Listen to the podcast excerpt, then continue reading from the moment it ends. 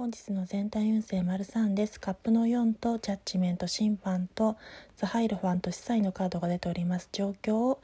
結果未来で見ていきたいと思います。状況のところにカップの4ですので、不安やモヤモヤ、心配事の中で、葛藤しやすく、差し出された幸せに受動的になるがあまり気づけないカードですが、そこを払拭してしっかりと幸せを見出し、気づきを得ていくことでジャッジメント、ターニングポイント、分岐点に差し掛かっていき、しっかりとチャンスの波に乗っていける、そしてチャンスを掴んでいける暗示です。そして未来には、